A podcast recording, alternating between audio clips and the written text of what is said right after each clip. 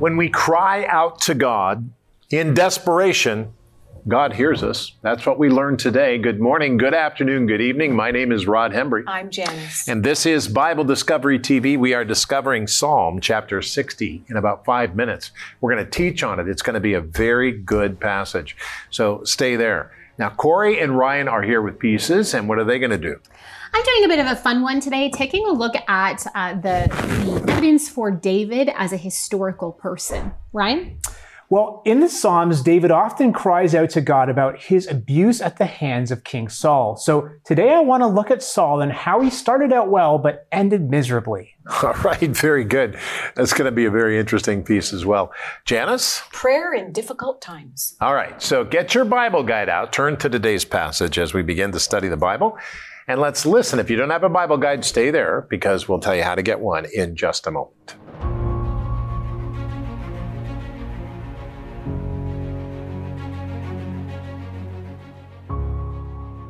Psalm 60 O God, you have cast us off. You have broken us down. You have been displeased. Oh, restore us again. You have made the earth tremble. You have broken it. Heal its breaches, for it is shaking. You have shown your people hard things. You have made us drink the wine of confusion.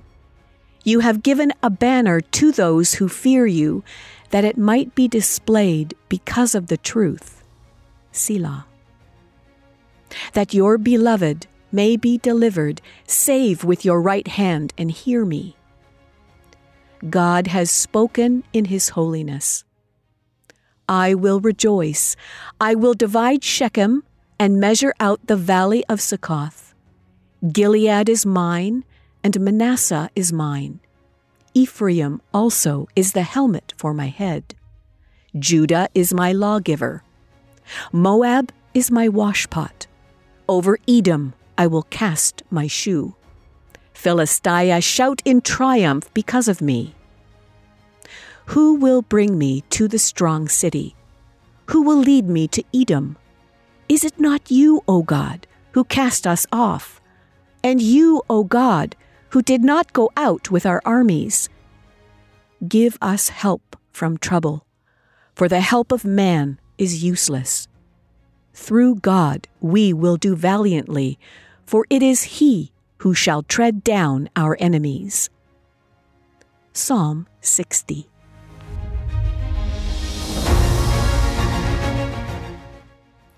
Psalms chapter 60, 61, 62, 63, and 64. Seems like a lot of chapters, but they're short chapters. And I want to tell you something. These are good. You see, there is no question that this world is troubled. Is there really? The world is troubled. There's something wrong. The Bible identifies this trouble as S I N, rebellion against the absolute authority of God. When we realize that sin is our enemy, we begin to change the way we think about sin. Now remember that because we learn and understand that the only way to overcome sin and evil is to fully submit to the work and word of Jesus Christ. Remember that Jesus died on the cross about 2,000 years ago because he was sentenced to rebellion that he did not commit. Was our rebellion. But here's the interesting part. Death could not hold him because he was God and he rose from the dead three days later. The time in which we live now is an opportunity for us to speak and live the good news or the gospel, so that as many who hear would hear his voice and follow him as Lord. Clearly, this is a serious threat to the enemy of our soul, and as a result, the enemy of our soul gathers as many as possible to destroy the people of God and their message of the gospel or good news. Well, Psalm 60 teaches us how to pray during this time right now. And that's exactly what we're going to study today. Scatter our enemies, Lord. And I want to tell you something. Take your Bible guide, turn to it. This is a good one today. We're going to be talking about it. You can call us or you can write to us. or you can go to Bible Discovery TV, click on it. It'll take you to a donate page. Thank you so much for your donations. We very much appreciate them and they've helped us and your strong support has kept us there. Now, also, I want to say that you can download it after you've made a donation of your amount on BibleDiscoveryTV.com and see it just as we have it here.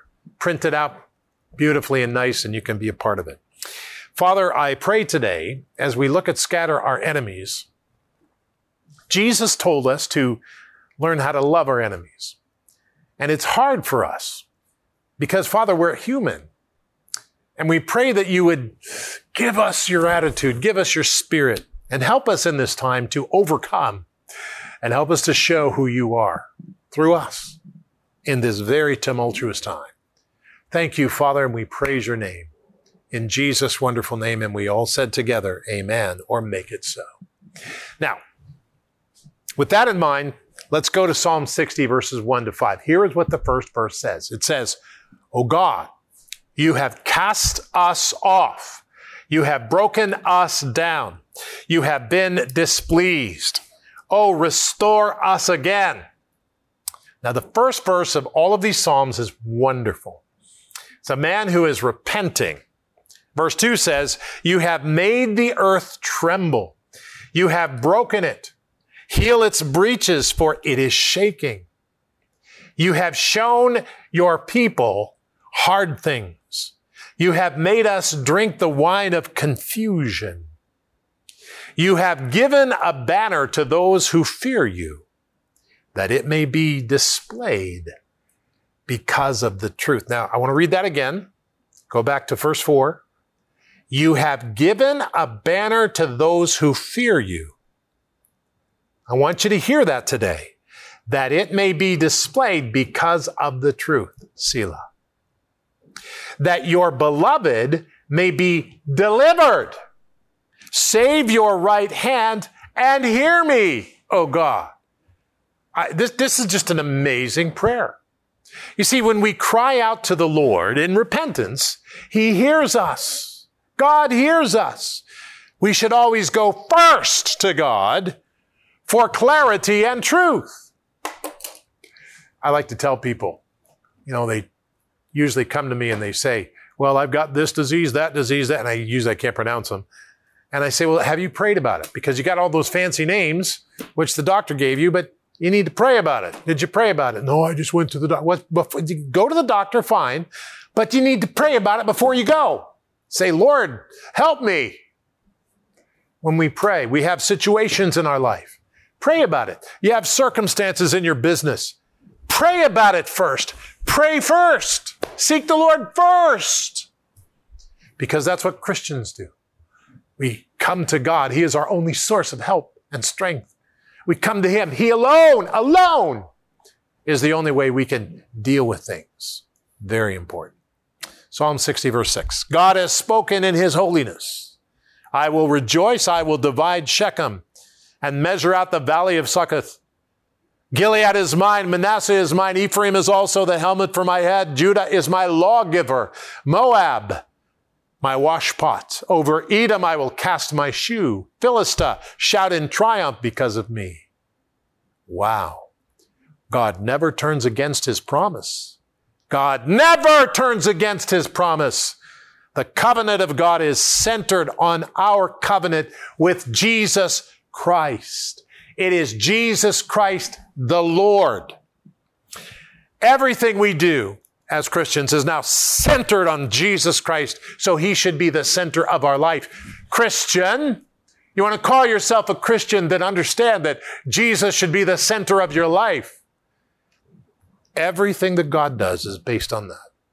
So when we come to the Lord, we always are repentant, but we say, Lord, help us to do your will, your way. You know, when Jesus told his disciples to pray, he said, pray this way, our Father in heaven, Holy is your name. Thy kingdom come, thy will be done here on earth as it is in heaven. Very important. We need to keep that in mind. Now watch this. Here we go. Psalm 69 to 12. Who will bring me to the strong city? Who will lead me to Edom? Is it not you, O God, who cast us off And you, O God, who did not go out with our armies, give us help from trouble, for the help of man is useless. Through God we will do valiantly, for it is He who shall tread down our enemies. It is God who defeats our enemies, not governments, not certain kingdoms. The power of God is immeasurable.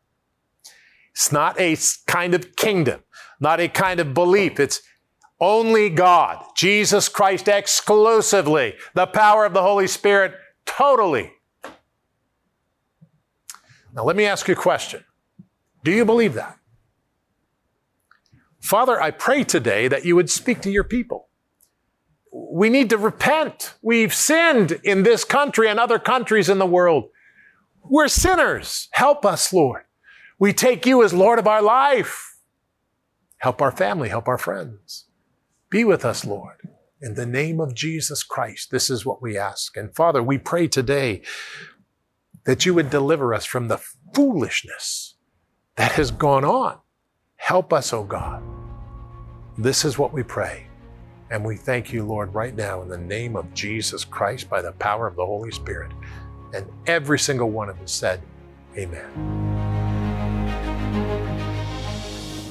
But a lie is when somebody tells you, I know how you'll be happy. You buy this hairspray and you're going to be happy.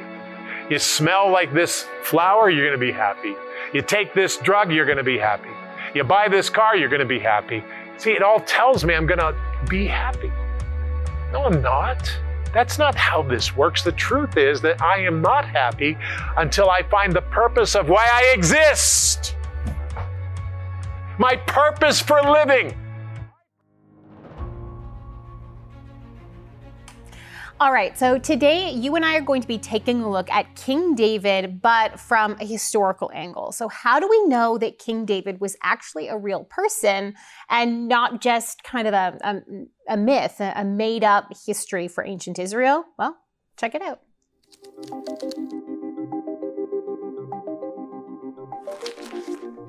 That King David existed as a historical person was settled in the 1990s.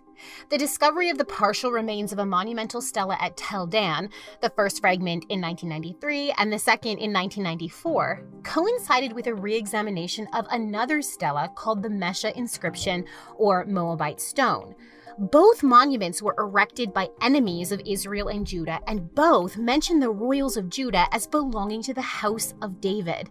In a phrase like House of David, the house is not a literal building, but is metaphorical, referring to the dynasty of a founding father, the descendants of an establishing king. Famously, the Bible records that God promised to build David a house, again, meaning a lineage, not a physical palace. The Tel Dan Stela is named for the city it was discovered in. We know it today only in part from those fragments found in secondary use in the early 90s. Scholars deduce from its contents and age that it was written by Hazael of Damascus, an Aramean king of the city state of Damascus that's featured heavily in the Bible and had great success warring against Israel and Judah. The inscription commemorated his victories over Israel and Judah and would have stood in the Gate of Dan for decades until the city was recaptured by Israel's king Jehoash, and likely at that point smashed into its fragments and reused as building materials. Its fragments today record whole, partial, and implied names of several biblical kings, and lists the kings of Judah as of the house of David. The House of David is also referred to in the Mesha inscription that records the same event from a different perspective as 2 Kings chapter 3. This inscription was commissioned by Mesha, king of Moab, enemy of Israel and Judah, at that time ruled by Joram and Jehoshaphat. The inscription also mentions Omri, verifies that Chemosh was the Moabite national deity, and several other elements of Moabite culture mentioned in the scriptures. Interestingly, there's also a disputed mention of David's name recorded in a victory inscription of Pharaoh Shishak, who attacked Judah during the reign of David's grandson Rehoboam. This Egyptian inscription refers to a portion of Judah as the Heights of David. There are also several lines of physical evidence for David's kingdom to be found in archaeological data from the 10th century BC. In a newly released study, scholar Joseph Garfinkel brings together excavation reports and archaeological surveys from four sites to argue that evidence for a centralized government in Judah during David's reign can be demonstrated. Garfinkel believes that the core of David's kingdom began with four cities before expanding ever outwards, a picture that melds well with the biblical account.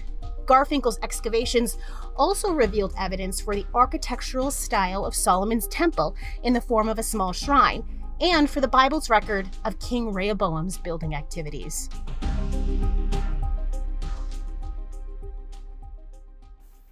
You know, whenever I think about David in history, it, for me, what really strikes me is that it's the records of Israel and Judah's enemies, the enemies of the house of David, who, because they wrote to shame him, because they, they wrote in their hatred of him, have actually preserved his existence for us today. And it really makes me think about human enemies. And I mean, human enemies create horrible problems for us now. They can cause real suffering, um, physical and emotional pain, and it can be really bad. But as long as God isn't our enemy, it's gonna be okay. God has a way of working things out. If not here on earth, then in eternity, in the new creation. So I think for me, and I hope for you as well, we can take our cues from David here and, and do as he suggests. Pour out our hearts to God. Don't hold anything back. Be real and truthful with God, but always land in trust that He is who He says He is and that His goodness is going to make everything okay in the end. Human enemies are not fun. I know that's an understatement, but God makes it worth it. God makes us stronger than our enemies. Mm-hmm. He doesn't necessarily see, we pray, we try to get out of trouble, but yeah. God doesn't take us out of trouble necessarily. What he does is he makes us stronger in the trouble so mm-hmm. that we mm-hmm. can overcome the trouble. And that's a very important distinction here, Corey. Thank you. Very good. Ryan? All right. Well, as we've been reading through the Psalms, you've probably noticed that a few of them center around David's abuse at the hands of King Saul. I'm talking specifically about Psalm 18, Psalm 52, Psalm 54, Psalm 57, and Psalm 59. And with that in mind, I want to look back at some of the specific sins that Saul committed that in the end cost him his crown, his dynasty, and ultimately his life. While this divine punishment might seem harsh to us, his sins are actually very similar to some other biblical figures. And just like Saul, they paid dearly for them. And all these sins also reflect a deeper issue. Take a look. By all appearances, Saul was the obvious choice for Israel's very first monarch. He was tall, handsome, and humble. In fact, he even lived up to the hype at first. But as time went on, he grew arrogant and proved to have little regard for the Lord's commands and repeatedly failed the test of faith. This was first seen through an unlawful sacrifice at Gilgal. Although he was supposed to wait seven days for Samuel to come make the sacrifices, when the prophet didn't arrive at the appointed time, Saul, at the brink of war, decided to make the sacrifice himself. At another time, Saul made a rash oath which prevented his army from eating until they secured a victory. So faint were they at the end of the battle that they rushed on the spoil and took sheep, oxen, and calves and slaughtered them on the ground, and the people ate them with the blood, something strictly forbidden in God's law. But his final undoing was his defiant disobedience regarding God's order to utterly annihilate Amalek. Instead, he spared Agag, their king, and the best of their sheep, the oxen, the fatlings, the lambs, and all that was good, and were unwilling to destroy them. The fact that Saul's kingship and dynasty were stripped from him because of these failings isn't surprising in light of God's numerous personal forewarnings against such disobedience. It's also consistent with how God dealt with similar sins in the past. For instance, just like Saul made an unlawful sacrifice, Aaron's sons Nadab and Abihu offered profane fire before the Lord. Similarly, Eli's sons Hophni and Phinehas used God's sacrificial system for their own gain and pleasure. Just as with Saul, all of these men died for their sins. Furthermore, because Eli refused to put a stop to Hophni and Phinehas' behavior, God removed his entire household from the priesthood, just as he removed Saul's household from the kingship. And just as it was with Saul, all of these men honored themselves and others more than God. And that was the real heart of the issue. While breaking the sacrificial laws was a very serious sin in the eyes of the Lord, it was less about sacrifice and more about obedience to God out of love, respect, and fear for Him. As Samuel declared to Saul, Has the Lord a great delight in burnt offerings and sacrifices, as in obeying the voice of the Lord? Behold, to obey is better than sacrifice, and to heed than the fat of rams. For rebellion is as the sin of witchcraft, and stubbornness is as iniquity and idolatry. Because you've rejected the word of the Lord, he also has rejected you from being king. So Samuel very clearly lays out the root of Saul's problem, which was a refusal to follow and obey the Lord. See, Saul didn't love God with all of his heart, soul, mind, and strength, and it really showed. As Jesus Christ, God in the flesh, said, If you love me, you will keep my commandments. Saul repeatedly failed to do so. Obedience is what God wants from us. As Samuel reminded Saul, has the Lord as great delight in burnt offerings and sacrifices as in obeying the voice of the Lord? Behold, to obey is better than sacrifice, and to heed than the fat of rams. For rebellion is as the sin of witchcraft, and stubbornness as iniquity and idolatry. Because you have rejected the word of the Lord, he also has rejected you from being king. Whoa, did you hear that? Rebellion is as the sin of witchcraft. And of course, Saul later committed that sin as well. Saul clearly didn't have a heart after God, and so God replaced him with a man who did. As the apostle Paul declares in Romans 11:22, behold therefore the goodness and the severity of God. So let's love God with all of our being and serve him as David did. It's all about him and his kingdom, not ours. It really is important to remember that God has is the same throughout history. And he has said things to the people of Israel, and he said things that we can understand about him today. And so that's important to remember that. That's very good. Both mm-hmm. of you, excellent pieces. Janice? And building upon a lot of the things that you both touched on. And Ryan, you talk about the heart of David. Corey, you talked about David pouring out his heart before God and, and, and coming in honesty. And I think that's something that can be easy or difficult for us you know, because a lot of times it's difficult for us to trust. And, you know, we may have had a past or we may be living in the present, a situation in the present where we haven't been able to trust anyone. And so now you want me to put my trust in God. And so it could be a very easy thing for you or not so easy. And, and the Psalms is a really interesting portion of the Bible where we see in these chapters, the 150 chapters of Psalms, we see them kind of going back and forth from praise and and honoring God to going through trials and and situations. And, and we see David in Psalm 60 it's this urgent prayer for the restored favor of God. You know, David starts off by, Oh God, you, have cast us off. You have broken us down. You have been displeased. Oh, restore us again. He's coming to God saying, We know we've sinned. We need your restoration. We need that same honesty with God. We need to, to come to Him. We need to understand that this is a God who has created us. He's created you. He has designed you. He knows what you think. He knows the choices that you're going to make even before you've made them. We're going to hear about that in the Psalms, talking about God knowing He's fashioned the days before us, even before they they're even here. We're going to hear these things. This is the God who loves you. This is a God that you can learn to lean into, to learn to trust in. And it's something that will develop. It will develop, and you will see the faithfulness of God. And it's not always in the ways that we think, because His thoughts are not ours. His ways are not our ways.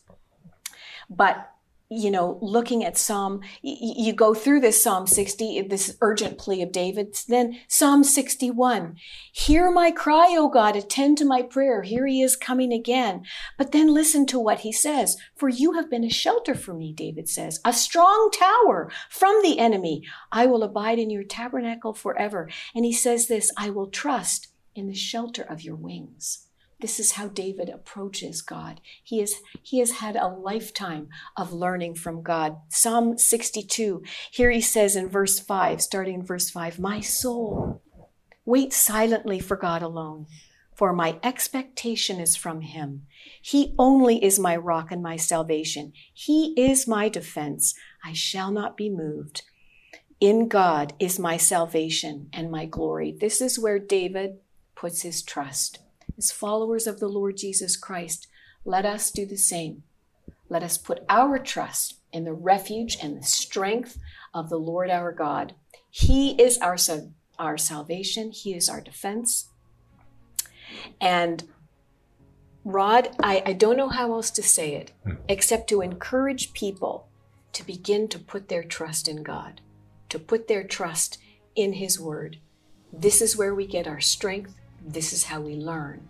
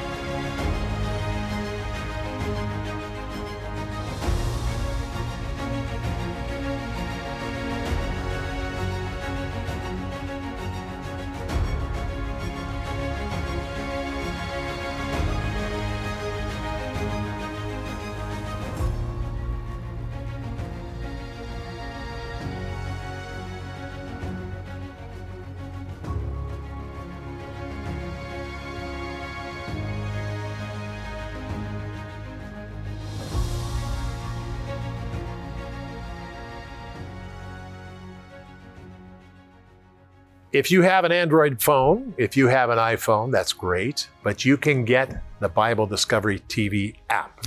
Look up Bible Discovery TV, and you know what? You'll find us. We've got our 24 7 streaming channel, everything's there. So you just go to that, download it, it's free, and you can watch it on your TV set, or you can watch it on your phone, your TV. Now, let's pray today. Father, I pray today for you to come back soon and help us to get our lives in order so that we can demonstrate who you are.